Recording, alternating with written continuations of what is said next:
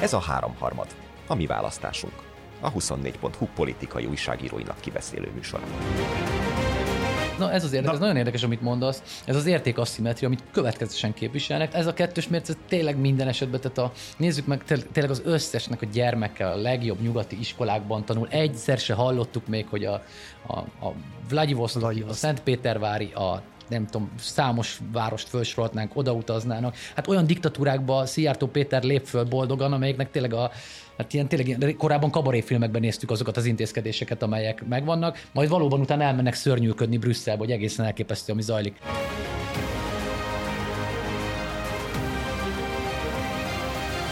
Sziasztok! A mai háromharmadban Nagy Gergely Miklós, Pető Péter és Bánszegi Rebeka. A témánk pedig tusványos lesz, vagyis pontos nevén a Bálványosi Nyári Szabad Egyetem és Diáktábor, amit most utána néztem, és hogy az eredeti szándék szerint azt tűzte ki célul, hogy határon átnyúló együttműködéseket segítse elő a román-magyar párbeszédet és a magyar-magyar ellenzéki eszmecserét. Ugye ehhez képest az utóbbi években azt látjuk, hogy 60-as férfiak leginkább arról beszélnek nagy színpadokon, hogy milyen sokra vitték azáltal, hogy elkerülték a párbeszédet, az eszmecserét és a kooperációt, generációt. Az idei évben is, mint az utóbbi párban, a fő előadó az Orbán Viktor volt, a headlinerünk, és nem volt akkora balhé, mint mondjuk a tavalyi évben, amikor kifejezetten nagy nemzetközi vízhangot is hozott a fajkeveredéses beszéde, ugyanakkor azért most is tüskéket odaszúrt a környező országoknak is, illetve a saját ellenzékének, még a saját pártársainak is, Mielőtt belevágnánk egyébként a motivumok felgörgetésébe, viszont annyit kérdeznék, hogy ti hogy ítélitek meg a beszédet, milyen volt az Orbán beszédek viszonylatában? Hát nem, szerintem az fontos, hogy egy ilyen politikai beszédet alapvetően két szempontból lehet megítélni. Egyik úgy, hogy saját eszménkből és alapállásunkból, főleg mit gondolunk róla, helyese, morálisan hogyan ítéljük meg, igaznak tartjuk-e, stb. Ez az egyik álláspont. A másik, amiben szerintem fontos a célja felül lehet megítélni, ami nyilván egy leíró jelleg, és nélkülözi azt a értéktöbletet, ami azt, azt fejeznék ki, hogy én speciál mit gondolok, vagy az én eszméimhez hogy illeszkedik, és ebből a szempontból szeretek politikai beszédekről beszélni, alapvetően a célja szempontjából, hiszen ezért mondják el politikusok a politikai beszédjeiket. Ebből a szempontból szerintem Orbán egy nagyon komfortos és kiegyensúlyozott beszédet mondott a maga szempontjából, és elérte azt a célját, aminek kettő lehetett. A. Ne csináljon balhét magának, ez szerintem nemzetközi viszonylatban, ez szerintem jól tükrözte az, hogy a háború, az ukrán ügy és az ezekhez kapcsolódó és egyébként a saját politikai rendszer fölépítésével kapcsolatos újabb víziók részletezése elmaradt, vagy legalábbis nem volt olyan mélységű, mint szokott. Másrészt viszont a saját táborának meg én azt hiszem kielégítette azt a világmagyarázatra szóló igényét, ami, amit egyébként a tusványoshoz kapcsolódó elvárások jelentenek. Szóval ebben az értelemben szerintem az Orbán politikai célja szempontjából ez egy komfortos és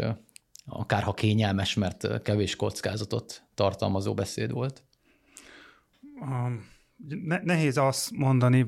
tudom, egy ilyen Orbán beszédre is, hogy ez most egy jó beszéd volt, vagy nem jó beszéd, szerintem ezt kicsit ilyen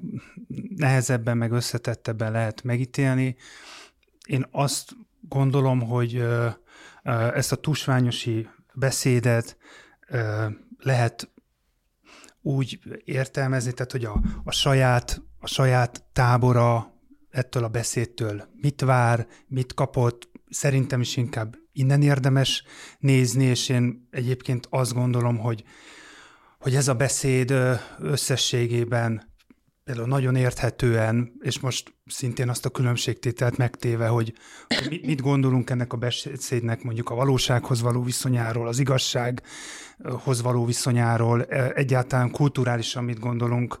a, arról a kérdésről, ahol már például Orbán több szempontból is ilyen egészen vallási fundamentalizmus felé nyitott ki, tehát például a ebben a felvilágosodás értelmezése az, az, szá, az számomra nagyon, nagyon, nagyon meghökkentő volt. Lehet, hogy tett korábban is ilyen, ilyen megállapításokat. A pogányhedonisták? Hát igen, tehát hogy a felvilágosodásnak ez az egészen radikális elutasítása, és, és, és, és nem is tudom, mint, mint, valami, mint valami rossz. Ez szerintem ez, ez, ez nagyon szélsőséges, de egyébként ez a vallási fundamentalizmus, a, erre nyilván vissza fogunk még térni, a, hatalomhoz, a hatalom értelmezésébe is azért így előjött,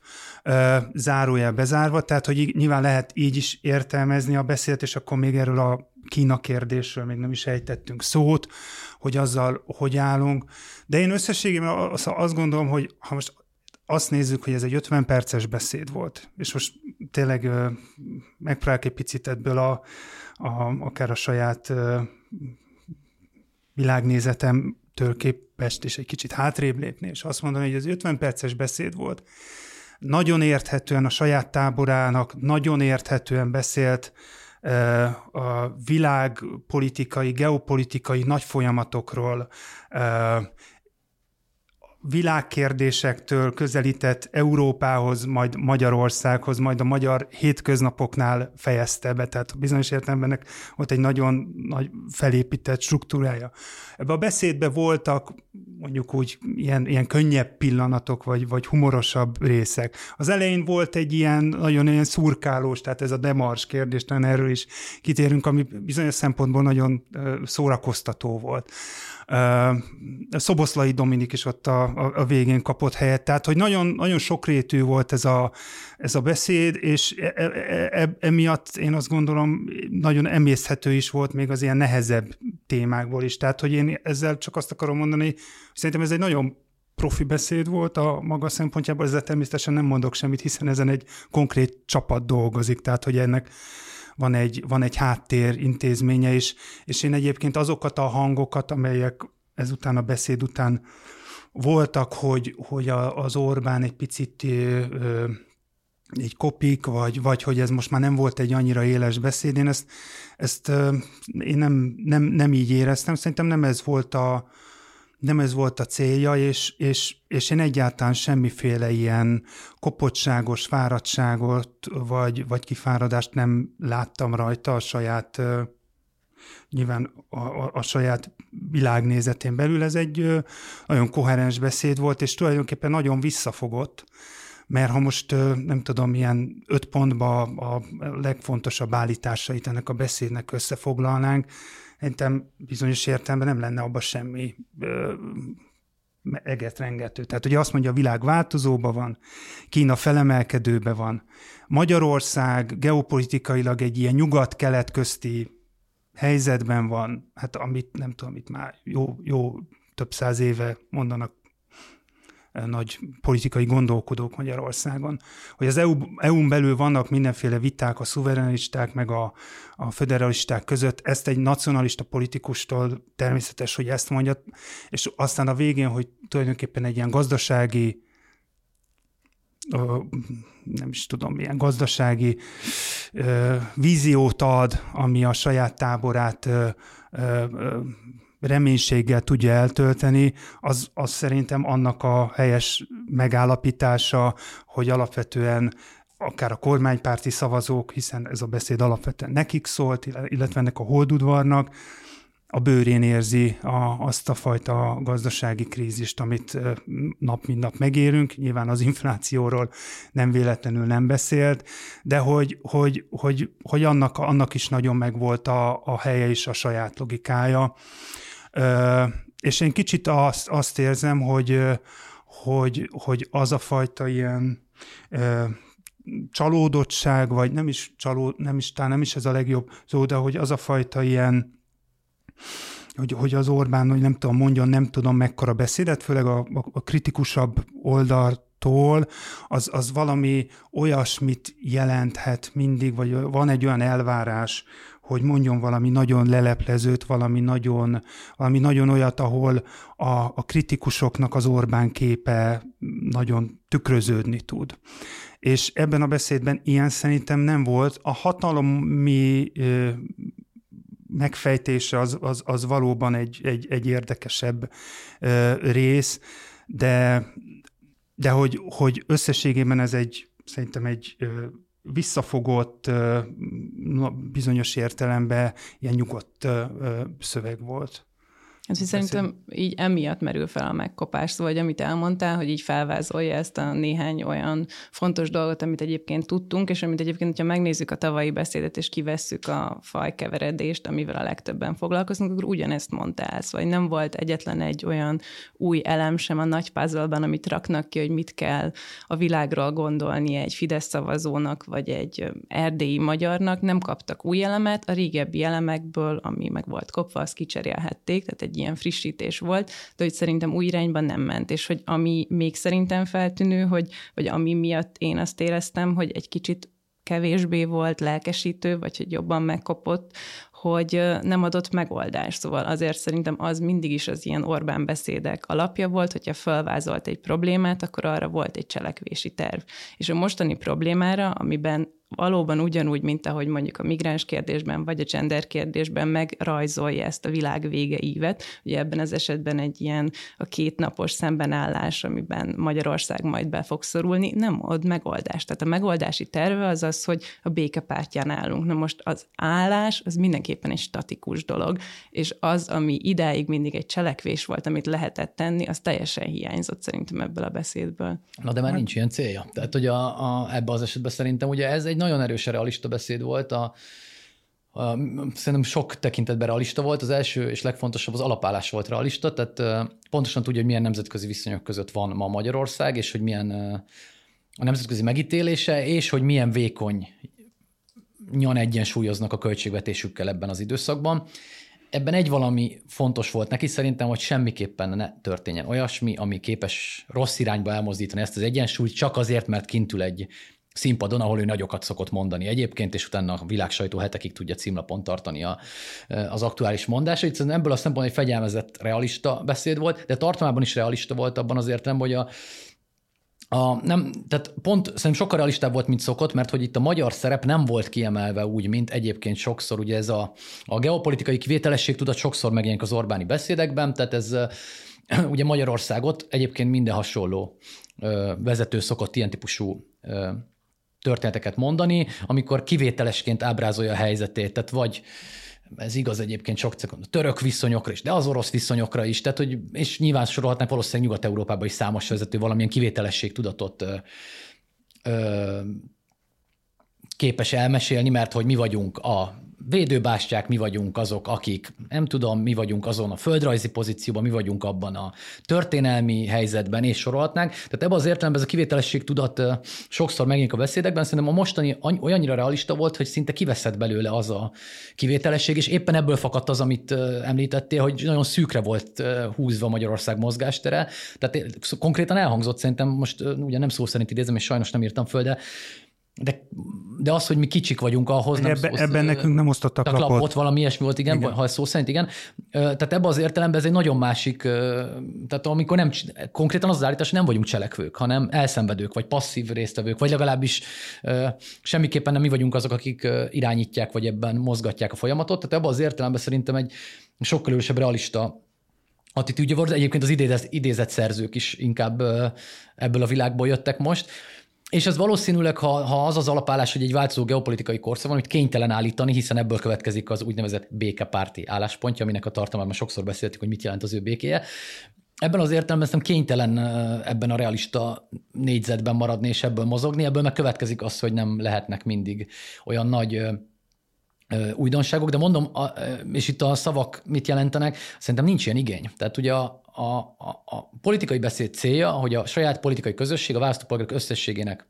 igényeit kielégítse. Neki nem kell most nyernie egyetlen szavazót sem, neki egy fontos dolog van, ne csináljon olyasmit, amivel kockáztatja jellegi táborának méretét. Ez biztos, hogy nem csinált ilyet, és biztos vagyok benne, hogy elégségeset mondott ahhoz, hogy az ő tábora továbbra is ugyanazt a vezetői megítélést társítsa hozzá, mint korábban. Épp ez a kulcsa egyébként ezeknek az 50 perces beszédeknek, ugye az a varázs háromszög, amiről sokszor szoktam beszélni, ugye van konjunktúra, a narratíva és a vezető, ez a három, ami a Fidesznek fontos. Ugye konjunktúra nincs, tehát egy olyan inflációs helyzet van, amiben az emberek többsége a gazdaságot nyilván gazdasági fejleményeket rosszul éli meg.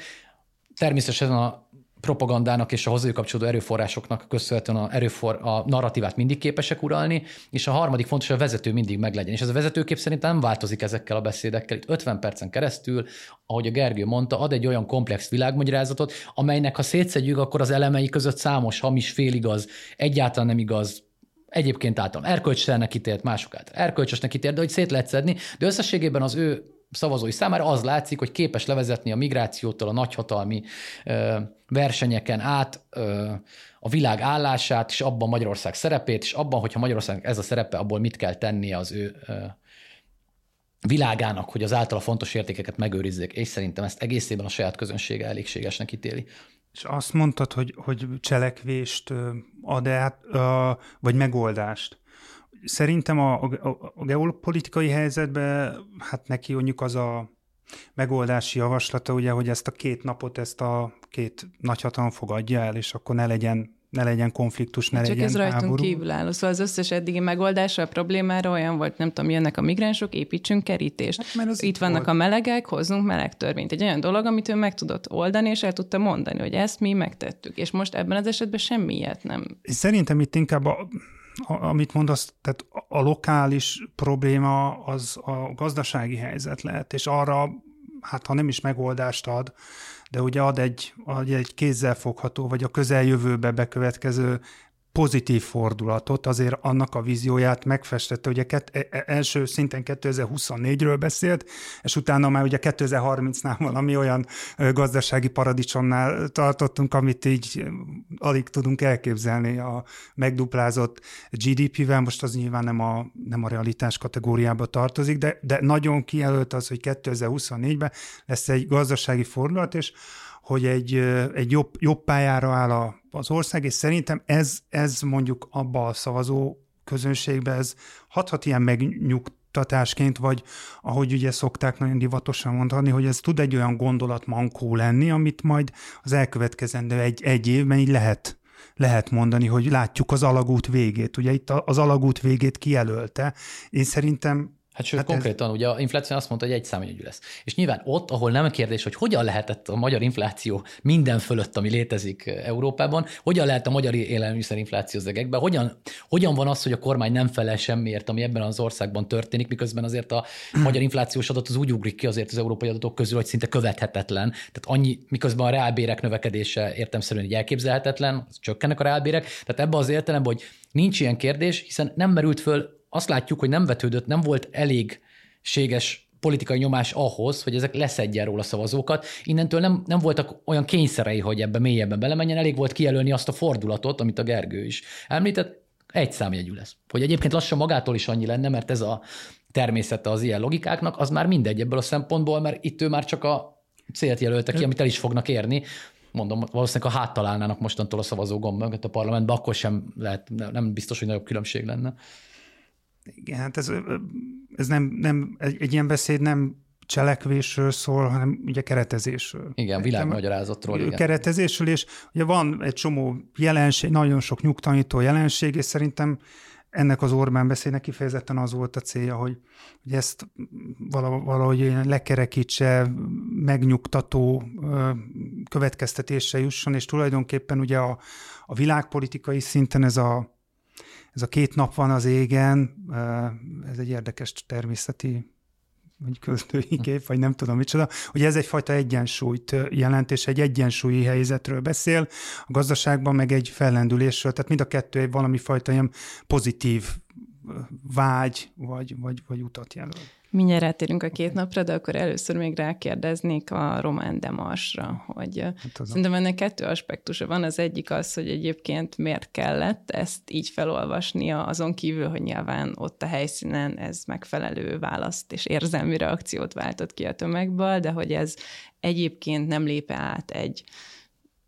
tudom, egy olyan határt, ami így a diplomáciában nem kéne talán hát, átlépni, de hogy a másik oldalát is bedobom, mielőtt még válaszoltak, hogy egyébként maga a demars az nem volt-e amúgy hát, provokatív? Hát nagy, nagyon furcsa. Én nem, nem, nem ismerem a diplomáciának ezeket a boszorkánykonyháit, vagy hogy itt ezt hogy lehet ilyen diplomáciai szemszögből elemezni.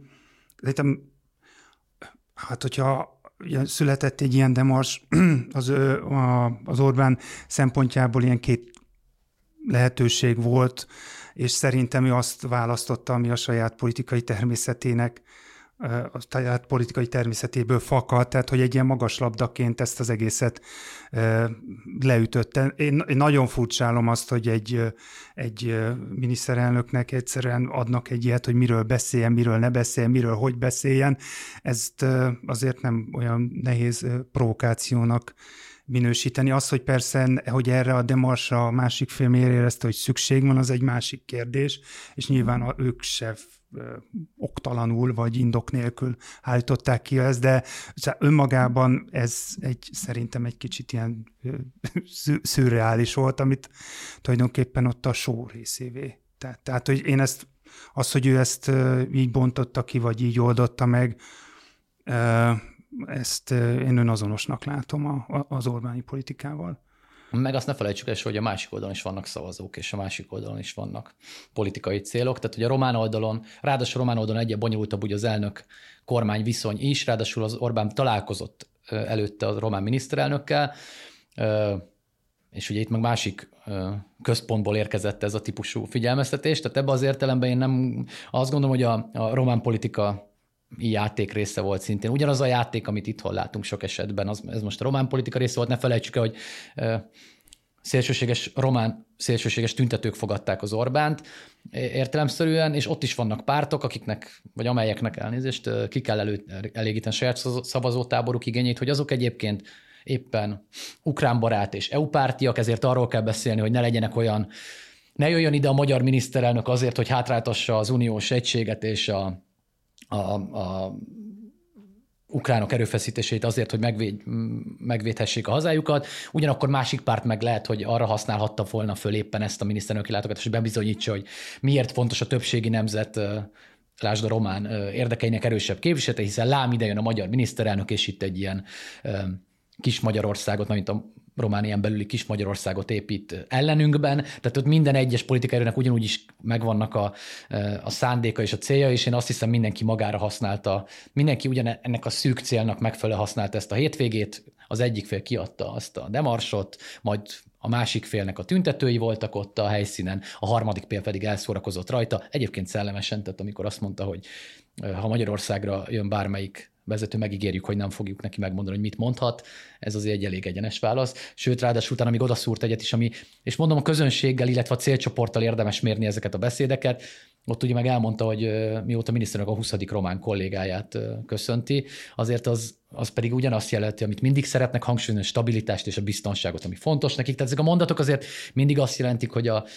a közönséget megnyerjék. Én itt nem vagyok benne biztos, hogy a nap végén nem volt minden érdekelt, elégedett a saját teljesítményével idértve bármennyi román felet is, és a magyar oldalt is.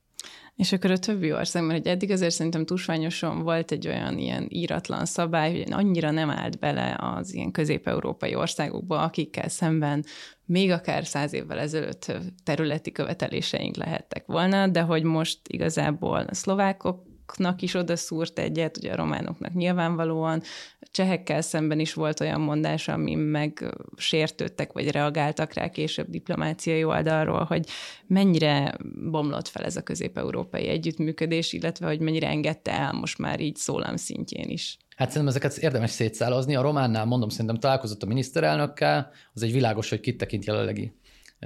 értelmezhető partnerének Romániában. A szlovákoknál ügyvezető kormány van, akik az néhány hónap múlva távoznak hivatalukból, tehát úgy látszik, róluk bármit mondhatott volna, tehát volt egyszerűen szerintem hidege adja őket, ők arra készülnek, hogy hát a visszakerül hatalma Robert Fico, és majd vele kezdődik újra ez a politikai ö, szövetségépítése, tehát ebben azért ebben a szlovák szerintem indiferens, hogy mit válaszol nekik, mert ö, szerintem le valószínűleg így is hívják őket, hogy hivatalnokok, akik nyilván meg is vetik őket ebből a szempontból, hiszen választói felhatalmazás nélkül vannak a, jelenleg úgy vezetik az országot, mármint, hogy nyilván nem, nem, volt, nem választás nyomán kerültek a, a jelenlegi helyzetükbe, éppen ezért nem hiszem, hogy érdeklik őket a reakciók. A, a cseh volt ugye az, amelyiknél valóban volt egy, egy szerintem egy sokkal élesebb összefeszülés, de abban azért nem ott meg annyi, azért nincs relevancia, mert olyan mértékben ö, mást gondolnak, hogy ott már nem létezik az az együttműködés ezzel a kormányjal biztosan, hiszen, de ez a szövegben is elhangzott, mert maga beszédben ugye azt hangzott, hogy a csek átálltak, nem szó szerint megint nem... Föderis, föderalisták. Pár. Igen, tehát hogy, hogy ért, ebbe az értelem, hogy ez a szövetség pedig már nem is építhető, ráadásul ott nincs ugye az a típusú magyar kisebbség, mint a szlovák-román ügyben, tehát ilyen típusú relevanciája sincs, szóval ebbe az értelemben én nem gondolom, hogy hogy ebbe bármi kár lett volna, vagy bármi kockázat. Szerintem ez a lengyel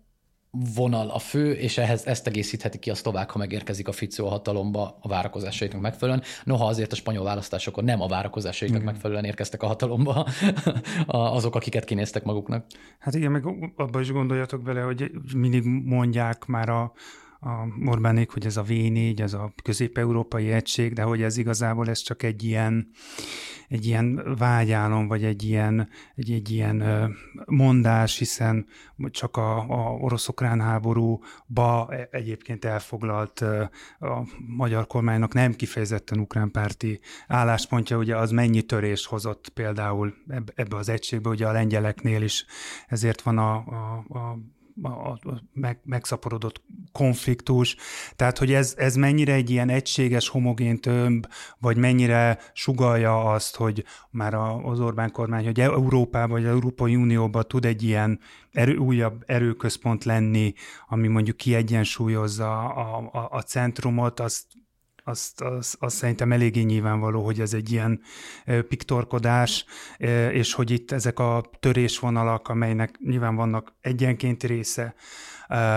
meg van, hogy van, van a háborúba, illetve az orosz pártisággal kapcsolatos része, ezek, ezek tök megvannak. Hát az... igen, annyi, hogy bocs, a v ugye itt románokkal is kiegészítettük persze útközben, de a v a, a, mint a szlovák cseh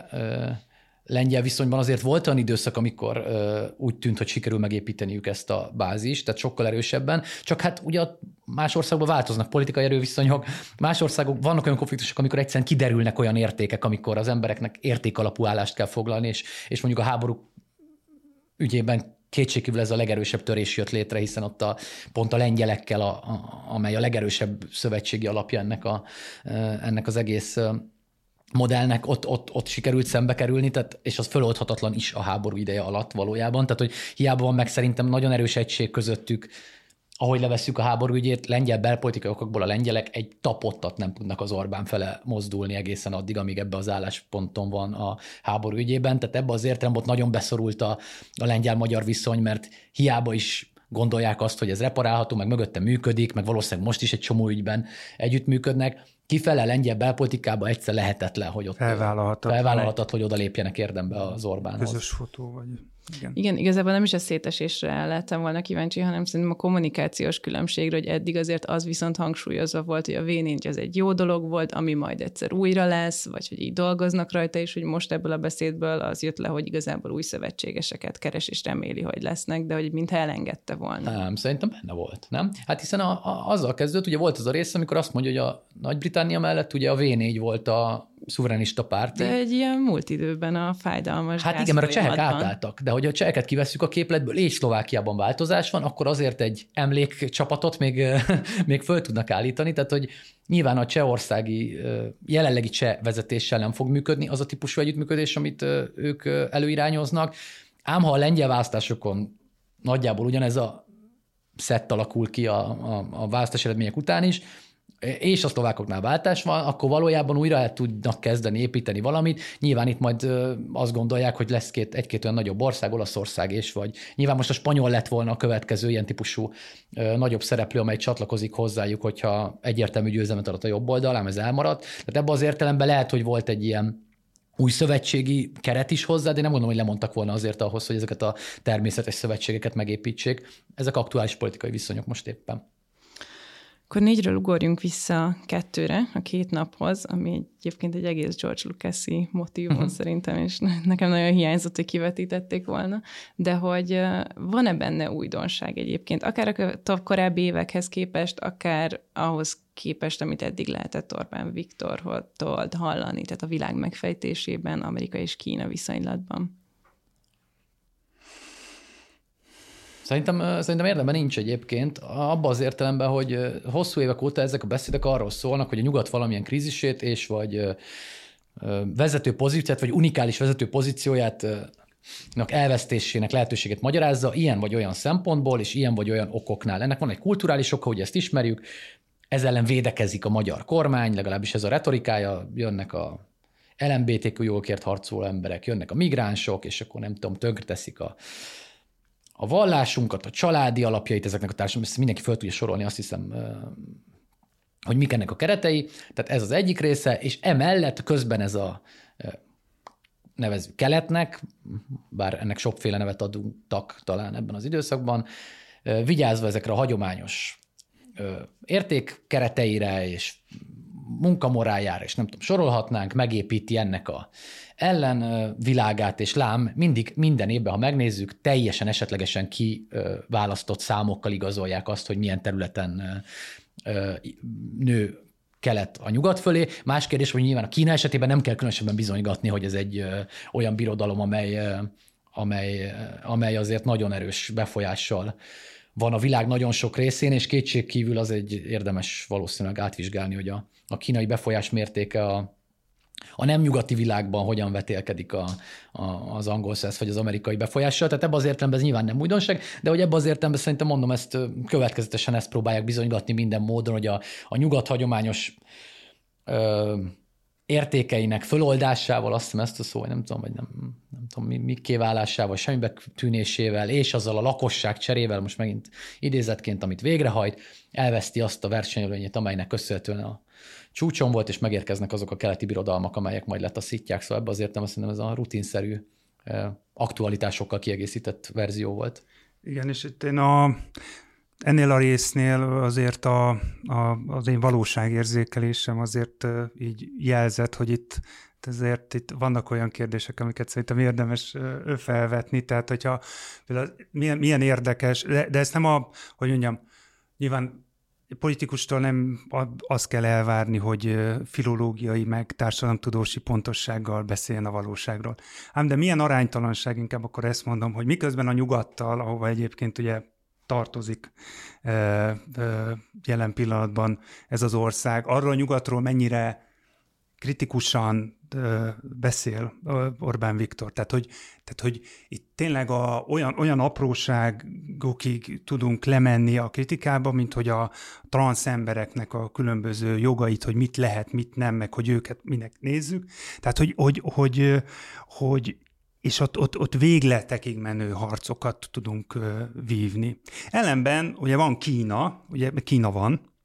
és az úgy, úgy egy ilyen adottság, és hát ilyen, ilyen Orbán már ilyen mosolygósan beszél, hogy ott a egyetemes értékekről, vagy az emberi jogokról, úgyhogy így nem tudnak. Ez nem tudom, egy kicsit a fura volt, hogy, hogy itt, hogyha ez ellen neki nem is lenne olyan, olyan különösebb ellenvetése. De hogy azért tényleg,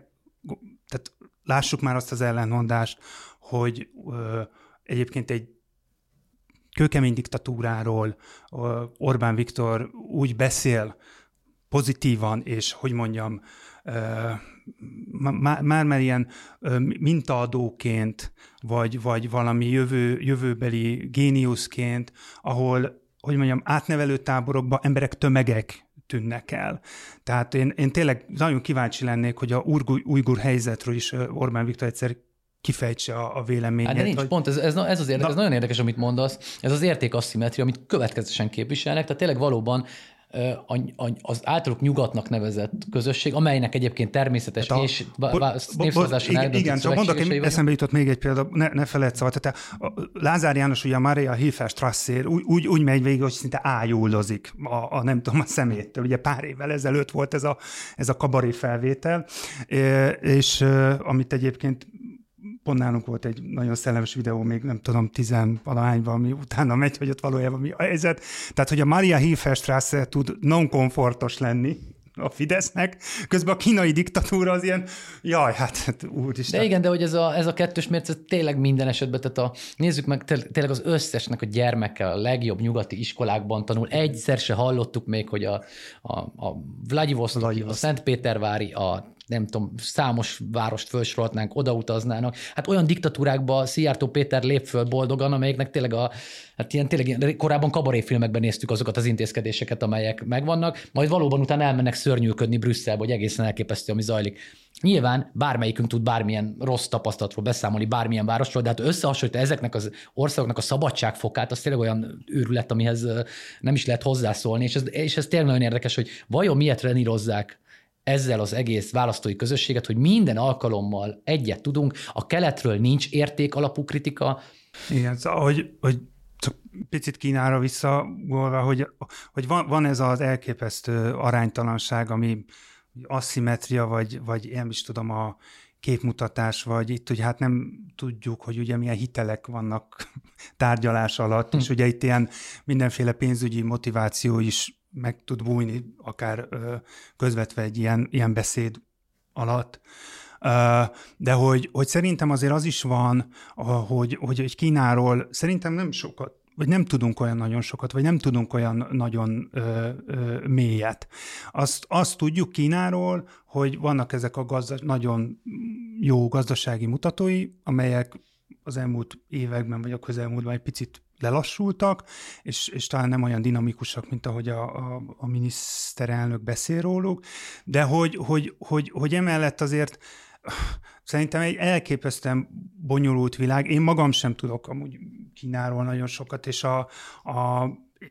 viszont egy olvasmányomat nagyon szívesen ajánlom a, a, a hallgatóknak, a nézőknek. Itt már többször előkerült a Tim Marshall nevű angol újságírónak a neve, akinek vannak ezek a földrajz hatalma, vagy a földrajz fogságában című könyvei, meg a falak, és én nagyon ajánlom a, a, az első kötetébe, Kínával nagyon sokat foglalkozik, és tegnap egy picit úgy, úgy visszagondoltam erre, és egyébként ő, ő egy ilyen, szerintem egy arra például egy nagyon jó szerző, meg ezek a könyvek nagyon jók, hogy a világnak ö, ö, olyan pontjairól, én most olvastam el a második könyvét, én Ausztráliáról nagyon keveset ö, Én is tudtam. most végeztem, és onnan akarok egy példát mondani. Most a, a, a, a, és ugye Kína és Ausztrália az is egy érdekes dolog, de hogy, hogy, hogy ő, ő, a, ő nagyon jó szerző arra, hogy, hogy ilyen 40-50 oldalas, nagyon olvasmányos eszékbe ezeknek a ö, nagyobb játékosoknak, vagy akár most már ugye a közepes játékosoknak is a sztoriát, meg a geopolitikai beágyazottságát, mindenféle jó történettel, kulturálisan, gazdasági szempontokkal, vallási tematikába ágyazva így, így, így bemutassa, és ne, van, voltnak ilyen szempontból a, a világnak nekem ilyen ilyen fekete folytja, mint például Ausztrália, amiről, tehát ilyen értelemben geopolitikai történelmileg viszonylag keveset tudtam, és hogy, de hogy Kínáról például nagyon érdekeset ír, és hogy, hogy az ő, ő megközelítése az, az csak itt így fel, feldobom, az az, hogy Kína egy, egy rettenetesen sok ö, feszültséggel és töredezettséggel együtt élő ö, nagy ö, valami egység, ami egyébként lehet, hogy inkább távolról tűnik ilyen nagyon, nagyon egységesnek. Kínának van, van egy csomó belső demográfiai, gazdasági problémája. Ez az ujgur tartomány az elképesztően nagy területileg, de ha megnézzük, hogy Kínát milyen szomszédok, vagy milyen feszültség, gócok veszik körbe, Tajvántól kezdve Japán, a koreai félsziget, Indiával van ugye határa, akkor Oroszországgal is van, tehát hogy, hogy azért, hogy mondjam, ez a és ebből a szempontból ugye Amerikának a geopolitikai helyzete elképesztően kényelmes, hiszen nincsen ellenérdekelt ö, szomszédja, ugye az óceánok jelen pillanatban nem tűnnek annak, vagy jó ideje nem tűnnek annak, de hogy Kína körbe van véve mindenféle ilyen, ilyen, ilyen egészen nagy hatalmakkal, és hogyha egy picit, ha, ha a közvetlen szomszédoktól még távolabbra megyünk, tehát kettőt lépünk, akkor azt látjuk, hogy Kínától délre van egy elképesztően nagy muszlim közösség, és akkor van még lejjebb, meg, meg, meg ott van Ausztrália, ami egy egészen más történet. Tehát, hogy, hogy ez a kínai geopolitikai helyzet, ez egyáltalán nem kényelmes, és, és valószínűleg sokkal több problémát tartal, vagy problémát dekód tartalmazhat később, mint amennyit ebből most látunk, de nagyon, tényleg ajánlom azt, a, azt az eszét, abból nagyon, nagyon jó kijönnek ezek a, a kínai birodalomnak, vagy ennek a Kínának a, a belső problémái, meg a külső fenyegetettségei. Szerintem ezek sokkal komplexebbek, mint ahogy a, mondjuk az Orbán beszéd után ezt gondolnánk. Na, két dolog, csak gyorsan, akkor egyet elmondok egy példát, mert ez nekem nagyon, én is most fejeztem el még ezt a könyvet, és a, e, ezekről mindig sokat beszélgetünk, hogy a soft power, meg ezek a befolyásolás terek hogyan alakulnak, és van benne egy tök jó példa az ausztrál-kínai viszonylatban, ugyan a csendes óceáni szigetvilág kettő között van, és nyilván azért küzdenek, hogy a ő befolyásuk érvényesüljön, tehát a helyi vezetők a, hozzájuk legyenek lojálisak, bizonyos esetekben nyilván az ő értékészletüket fogadják el normatívnak, ahogy azt Orbán Viktor egyre inkább megteszi például. És ebben volt egy példa a koronavírus járvány első szakaszáról, hogy a 2020 elején az ausztrálok elindítottak Vanuatu-ra emlékeim szerint egy szállítmányt, hogy segítsék a, a helyieket, és hogy nyilván ezzel olyan szimpátia meg lojalitás többletet nyerjenek, ami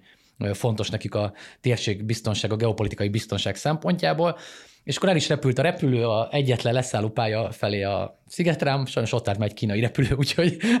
úgyhogy vissza kellett fordulni, mert hogy a kínaiak nyilván ugyanezen a logikán ugyanezt csinálták éppen. Na és ez a könyv egyébként tök sok ilyen hasonló példával is segíti azt, hogy megértsük, hogy ezek a geopolitikai helyzetek milyen kihívásokat rejtegetnek, és az országok milyen megoldásokat adnak rá. És a másik, amit mondani akartam, hogy Orbán Viktor Hát talán nagyobb jelentőségű beszéde a héten az nem a tusványosan hangzott, hanem a Puskás Akadémia honlapján, amelynek ugye e, megadta a évi rendes interjúját, amit azért én kiemelkedő fontos olvasmánynak tartok, most már szerintem évtizede követem, bár a futball, mint a gulyás, olyan, mint a gulyásleves, még nem sikerült fölülmúlniuk, ugye mindig csak teszt, teszt, teszt bele az ember, és sose vesz ki. A, azt hiszem ez volt az egyik fontos definíció, de sokat tanultam ezekből az interjúkból.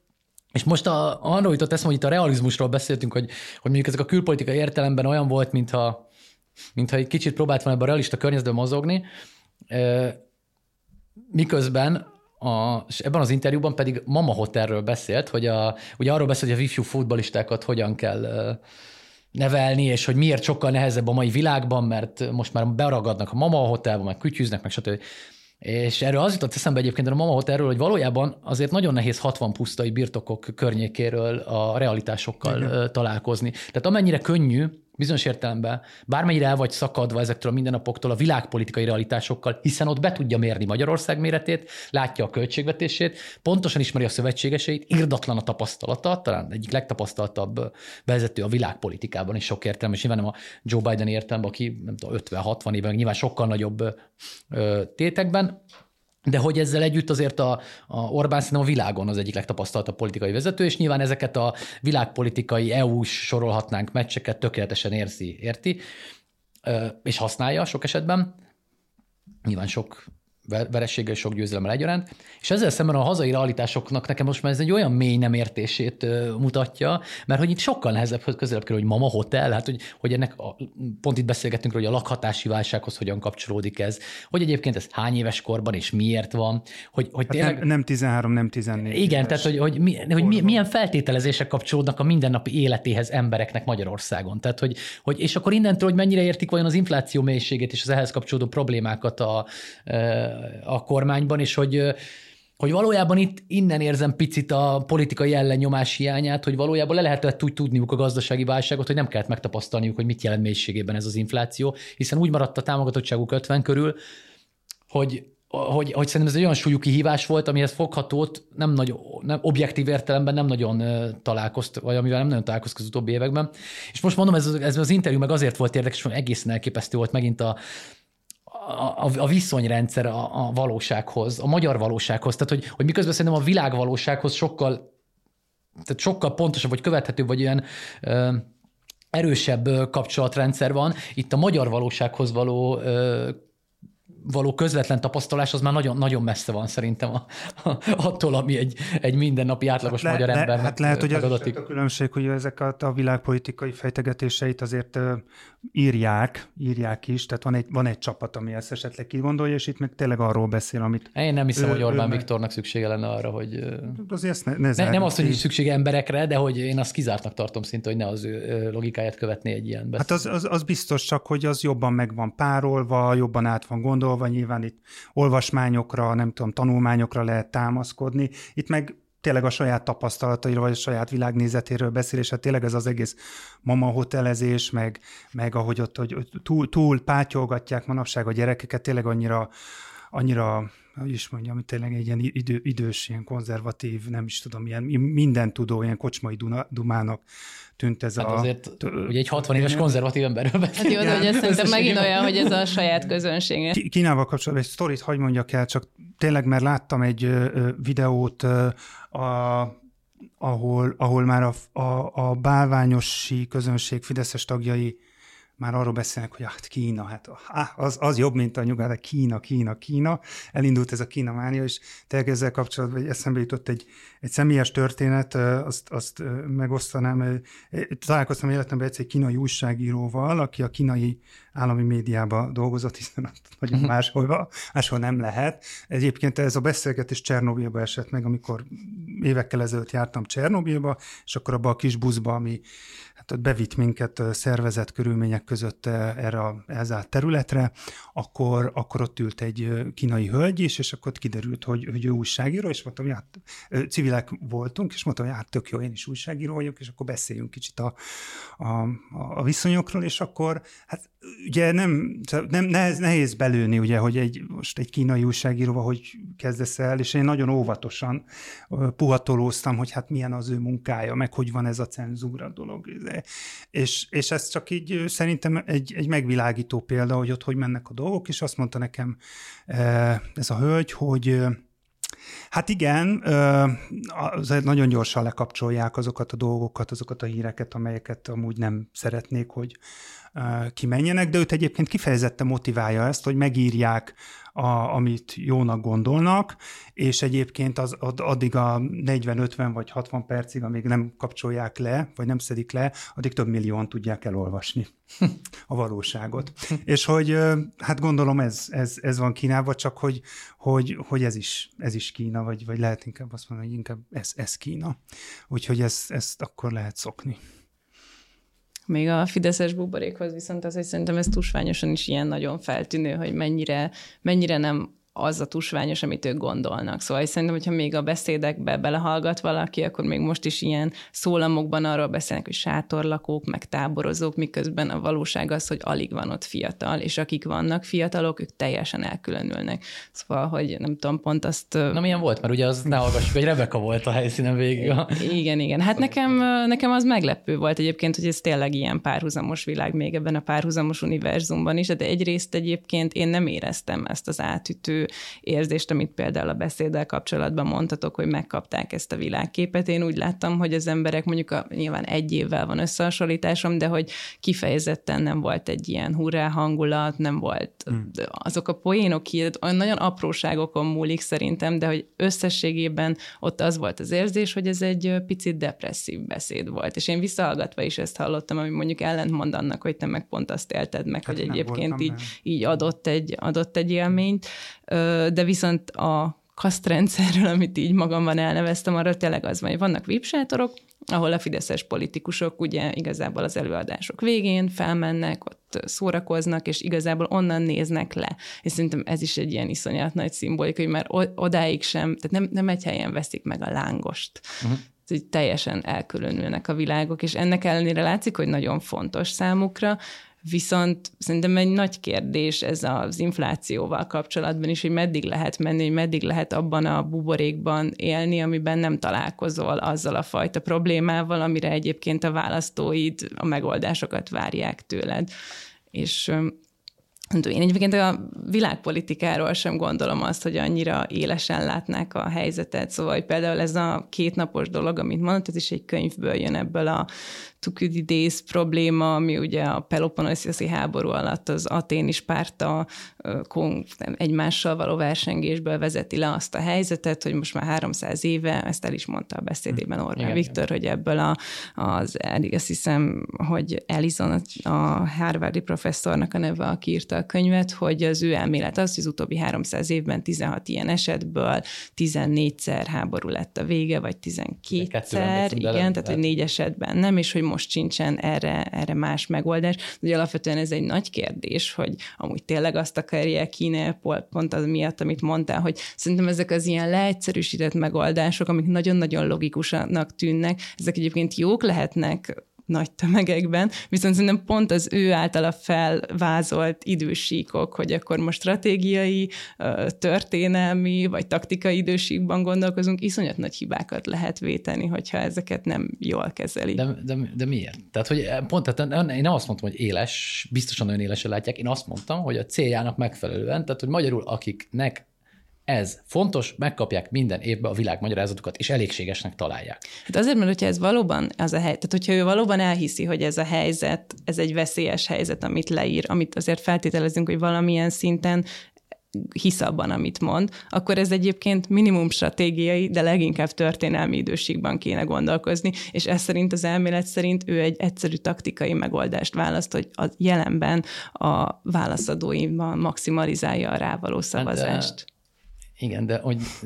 politikus, tehát hogy neki, neki a, a... Egy politikusnak nem az is a dolga egyébként, hogy hosszú távú döntéseket hát hozzon az ország érdekében már... egy olyan helyzetben, amit én, ő én, maga apokaliptikus. Én, én, én, én, nagyon, én nagyon idealista voltam életem egy szakaszába sajnos, vagy nem sajnos helyesen, csak, csak a politikát mindig közelebbről látja az ember, az pontosan azt látja, hogy az égvilágon semmi nem következik hát, a másnapi sok, sok, Sokszor mondtuk el ezt a pillanaturalásra kifejezést,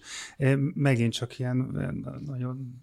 kiábrándultan ezt tudom mondani, hogy én szerintem ennek, tehát, hogy azt a, arra gondolni, hogy persze az egy, az egy jó kép, hogy Orbán Viktor ott ül, és a világpolitika nagy kérdéseit fejtegeti, ahogy mit tudom én, tavaly ugye Berlinben volt az a pódium beszélgetése, és akkor tényleg ott elő tudja ezt adni, de, de valójában ez teljesen más, mint egyébként a, a NER vagy az Orbáni politika napi gyakorlata, vagy amiben mondjuk élni adatik nekünk, akár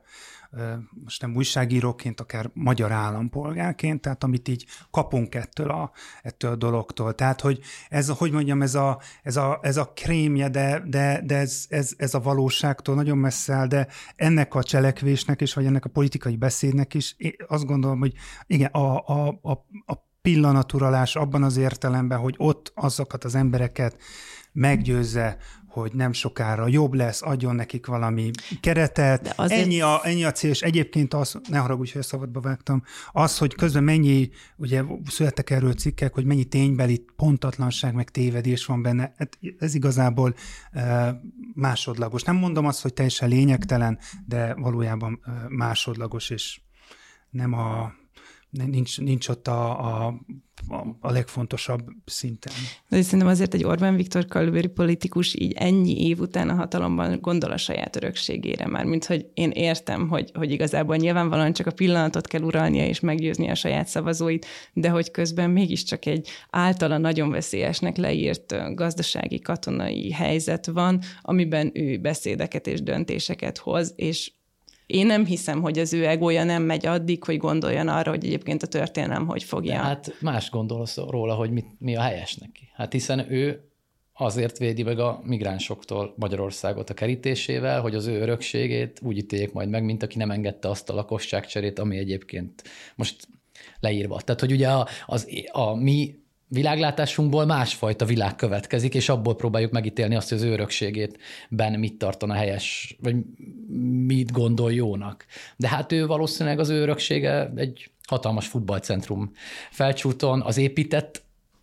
örökség, ami az egyébként a NER ízlésének megfelelően van beépítve, már a fővárosnak a fő... Igen, ö, a, a, a minisztérium, a Karmelita, egy csomó Abszolút, csomó tehát épület, az épített MCC, örökség teljesen így van. Az MCC a kulturális. évtizedekre, vagy nem tudom mennyi időre elégséges erőforrással, tehát az, az ő öröksége van aztán a leginkább biztosítva, és annak az örökségnek nem világosan láthatók a pillérei, migráns, lásd kerítés, meg, megvédtük, kultúra, lásd MCC és az ehhez kapcsolódó fóliázás a nap végén, a, nem ehhez kapcsolódik a fóliázás, hanem az a kulturális ö, kerethez, amit ő elképzel, és még a harmadik részen pedig ott van egy hatalmas futballbirodalom, amelyet megépítettek. Hát ez aztán az pontosan azt szerintem, amit ő, ö, amit ő elképzelt örökségnek, de egy konkrét példát még hagyd mondjak. Londonban, ö, Angliában ugye nagy fölényel vezet a munkáspárt a nagyon hosszú idő után a Torik előtt. Majd, hogy nagyon régen nem volt a kormányon a munkáspártiak, és a következő választáson jó esély mutatkozik arra, hogy a baloldal visszaveszi Nagy-Britanniát. Igen ám, de rendeztek most néhány körzetben időközi választást, és a egyik London, tehát a Boris Johnson korábbi körzetét sikerült a Toriknak megvédeni. És már ebből kibontakozott egy olyan ügy, a Restis Politics című podcastnak is ajánlom a, a, a, az új adását, amiben azt hiszem szintén szóba kerül, ha emlékem szerint igen, abban került szóba. Arról van szó, hogy a londoni polgármester mindenki hite szerint helyesen, ugye a környezetvédelmi és fenntartatósági szempontokból változ, változtat a közlekedés politikán, tehát tudom, máshogy máshova lehet behajtani, meg ilyesmi és elvesztettek egy körzetet, nem is vesztették el, hanem nem sikerült megszerezniük egy olyan körzetet, amelyben fordulatot vártak, és a baloldali közvé, közvélemény, amely a Labour fordulatot várja, illetve nyilván a hozzá kapcsolódó spin doktorok, meg tanácsadók és, és politikai elit, azon van, hogy rá kell venni a londoni polgármestert arra, hogy változtasson ezen a ezen a politikán, amit még egyszer mondom, nincs olyan, aki ne tartana helyesnek ebben a közösségben. Hosszú távon fontosnak, helyesnek és követendőnek tartják. Igen ám, de mi van akkor, ha nem szerzik meg a hatalmat a következő választáson, és pont ebből megépíthető-e az a történet, hogy a munkáspárt árt azoknak az embereknek. Ugye nyilván itt most a külvárosokra terjesztették ki, tehát kik laknak a külvárosokban, akiknek kevesebb a jövedelme, mint akik belül. Nyilván egy egyenlőtlenségi szempontból is terheltebb kerület, sorolhat, területek sorolhatnánk, tehát egy csomó olyan baloldal számára fontos elem van, amiből esetleg a konzervatívok megépíthetik azt, hogy kik nem fontosak a munkáspártnak, tehát miért nem szabad, hogy rájuk bízzuk az egész országot, hiszen lásd Londonban. És ebbe az egy ügy kapcsán már is elindul az a vita, ami akár tegyük föl, elvezethet odáig, nem tudom, mi lesz a vége, nem is tudom, inkább csak a jelenség az érdekes, hogy megváltoztathatnak egy nagyon jó, mindegy, maguk szerint nagyon jó politikájukat azért, hogy megnyerjék a választást, és hol a dilemma mindig? Azért kell megnyerünk a választást, mert ha nem nyerjük meg a választást, akkor nem kapunk arra közhatalmat, hogy érvényesítsük a szerintünk eszméleg helyes gondolatainkat. Lásd, az egész országba jobb föntarthatósági és ö, környezetvédelmi politikák legyenek, és akkor ebben a dilemmában kezdenek el őrlődni, és azért én amennyit látom a politikából 10-ből 9-szer, az a 10-ből 9 és félszer, vagy 10-ből 9, 100-ból 97-szer az az álláspont nyer, hogy előbb meg kell nyerni a választást ahhoz, hogy utána álmodhassunk. Majd utána meg a következő választás, amit meg, meg kell nyerni. És nagyjából így, azt hiszem így megy a modern politikában ez lépésről lépésre. Azt hiszem ezzel a képpel kell búcsúznunk, mert lejárt az időnk, úgyhogy köszönjük a figyelmet.